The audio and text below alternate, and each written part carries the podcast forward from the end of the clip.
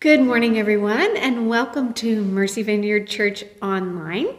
In case we haven't met, my name is Wendy Bazat, and I'm the co lead pastor here at Mercy Vineyard Church.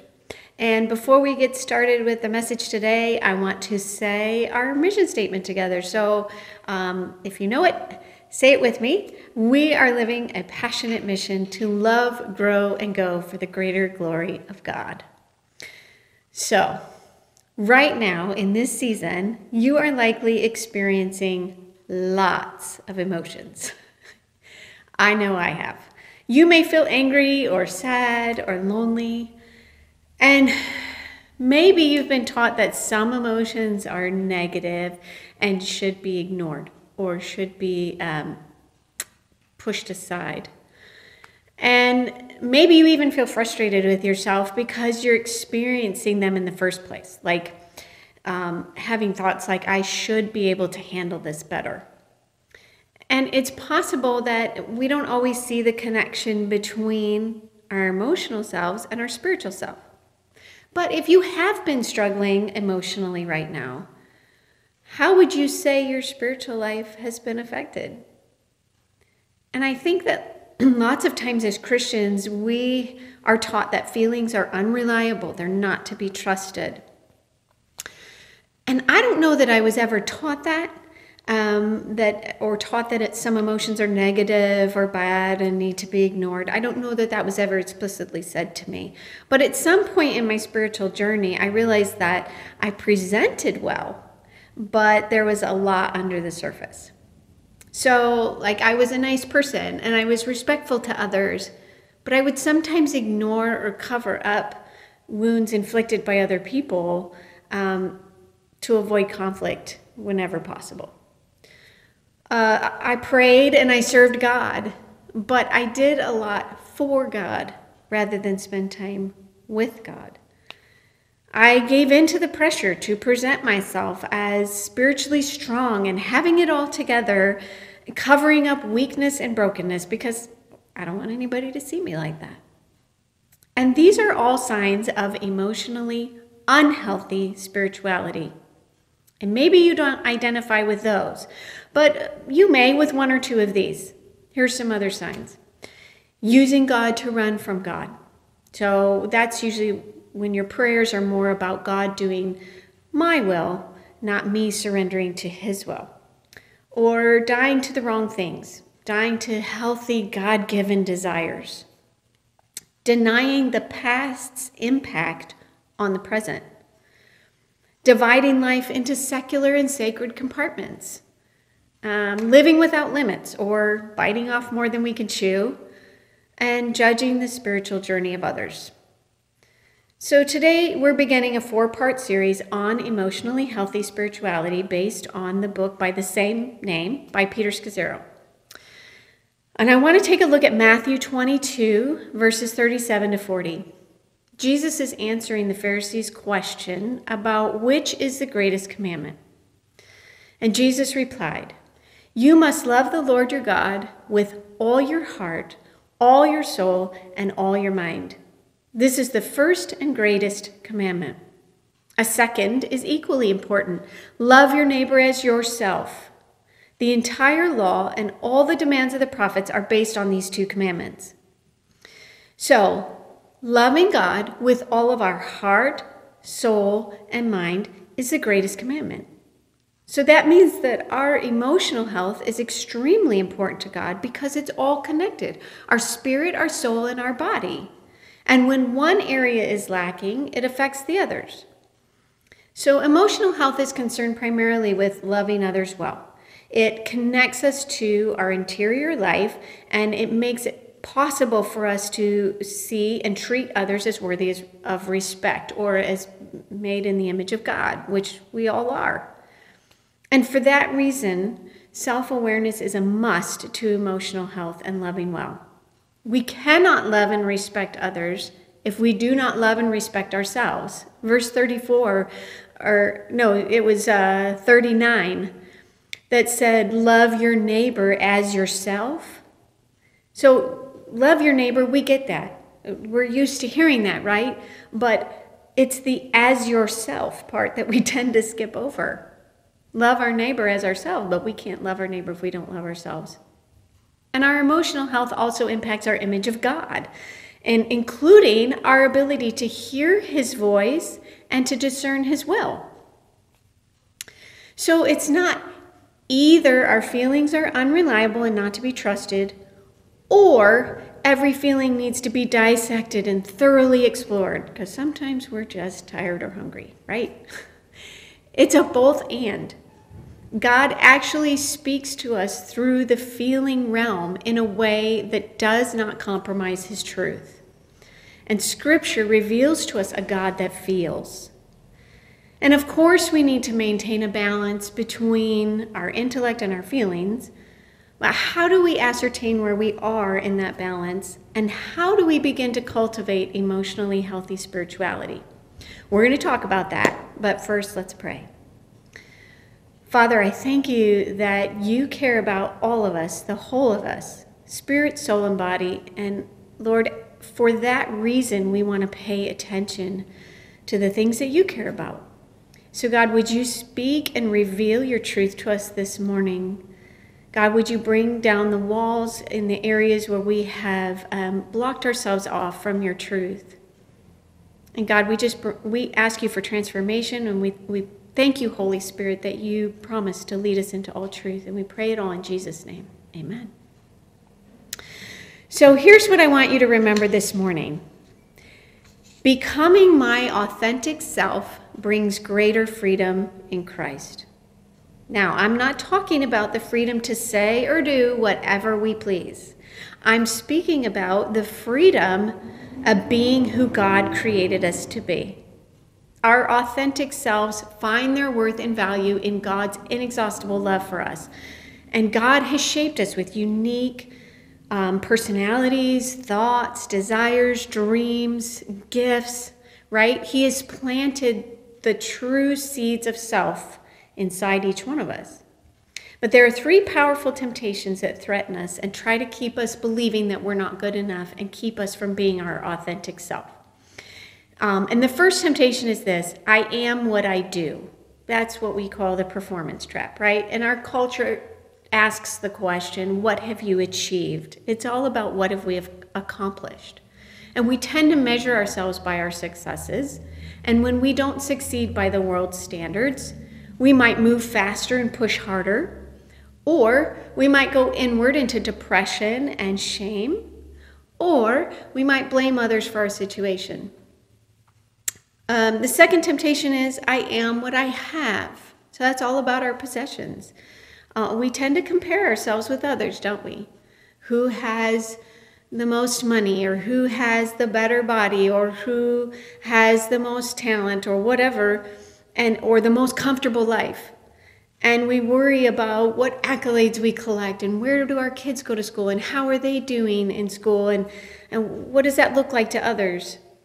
And when we don't have certain things by a certain time, we might wonder what's wrong with us. Uh, when Lee and I bought our first house. We had been married for, I think, 22 years. that was the first time we purchased a house.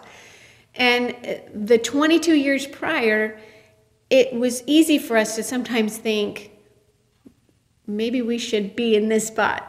Everybody else we know owns a house. Maybe we should. So we tend to compare ourselves with what others um, are doing or what they have. And the third temptation is I am what others think. Now, this is a big one in our culture because so much is measured in likes and follows, right? And some of us are addicted to what others think. And there is no freedom in that. True freedom comes when we no longer need to be special in other people's eyes because we already know that we are lovable, that we are good enough, and that we are um, special in God's eyes. So at times, though, our false self has become such a part of who we are that we can't even tell the difference. We don't even realize that we're not being our true selves. But the consequences, like fear, um, self destructive tendencies, self indulgence, a need to distinguish ourselves from others, those consequences of not being our true self, those are harder to hide. Remaining faithful to your true self involves distinguishing your true self from the demands and the voices around you and discerning who God has made you to be. And you can actually have your own beliefs, your, your own goals and values apart from the pressures around you, apart from the pressures of the world, and based on what God says. You can choose before God how you want to be without being controlled by the approval or the disapproval of others. And stress or intense feelings or anxiety does not have to overwhelm your ability to think clearly. We can become so used to not being our true self that it's hard to know where to begin. Um, the journey requires following God into the unknown, removing the false layers that we wear. And it's going to be difficult. But at the same time, the Holy Spirit, who makes his home in us, will give us the grace to walk forward. John 16, 13 tells us that the Holy Spirit will lead us into all truth. So let's talk about four things that you can do to begin this transition. It's not something that it's not something where you follow these steps and then you will have arrived in this place of emotionally healthy spirituality, but rather it's a journey that we take um, throughout our lifetime. The first thing is this be alone so you can listen. Distractions keep us from listening to what's going on inside of us. And silence and solitude give us the opportunity to discern more what's happening inside of us. So it may feel odd to make this a part of your prayer life, but to take time to acknowledge your feelings before God is actually healthy. And especially, I believe, right now, in the season that we're all in, it is extremely important for us to take time to acknowledge our feelings before God. We like to stay busy or distracted to avoid our feelings. But what's going on inside of you is true, whether you acknowledge it or not. So you may as well be aware of it and acknowledge it. Simply feeling the full weight of your feelings without judgment, without judging them, and journaling them can open an avenue for the Lord to speak to you through them and begin some healing. Silence and solitude are spiritual disciplines modeled by Moses, by David, and by Jesus. They're foundational to emotionally healthy spirituality. Be alone so you can listen. This is so important. Next, find truth tellers. So, there are two main forces that will threaten to hinder our journey to emotionally healthy spirituality. First, the pressure of others um, to keep us living as the people that they know us to be, right? Whether that's good or bad. And second, our own stubborn wills that would keep us in self deception. So it's important to find people to whom we can tell the truth and who will be truthful with us even when it's hard to hear. Now, this can be a mature friend, a mentor, a spiritual director, a counselor, a therapist. And maybe right now, as I say this, you're thinking, I don't have anyone to walk with me through this journey. And if that's you, pray. Ask God to show you who this person would be in this season of your life because you might be surprised who he highlights to you. Oftentimes, God leads us to people who are very different from us but they can help us see the things that we might not see in ourselves. And ask people, if you, if you still can't think of anybody, ask people you respect for suggestions. And if you need a spiritual director or a counselor, talk to Lee or myself. We have recommendations we can give you. Um, but even if you don't want to go that route, I know that each of us has someone, and maybe it's just someone you haven't thought of before, that we can find to speak truth into our lives. Another step is to move out of your comfort zone. We're all not in our comfort zone right now. so, this is especially difficult right now because we all want to be more comfortable. But dying to your false self and allowing your truth self out can be frightening. For some of you, giving or receiving a compliment feels wrong, it's just foreign to you. For others, to enter into conflict feels like you're for sure going to die. you're not going to make it out. And for some, asking for help feels like a complete failure. To begin to do things differently is going to feel awkward. It just is. So do it in small steps. When I began this journey, which I'm still on, it was difficult for me to confront someone who had hurt me. So I practiced with people that I knew would stay, people that I knew were safe. If I share this with them, they're not going to leave me right? I still don't love it. I still do not like to confront. But I do it when necessary because I've learned that it leads to greater intimacy rather than the divide that we think it's going to cause. It actually brings us closer. Change is hard, but living a life that God did not give you to live is harder. So ask yourself Am I living faithfully to the life God has asked me to live? And finally, allow the present to be a window into the past. So the blessings and the sins of our families going back impact who we are today.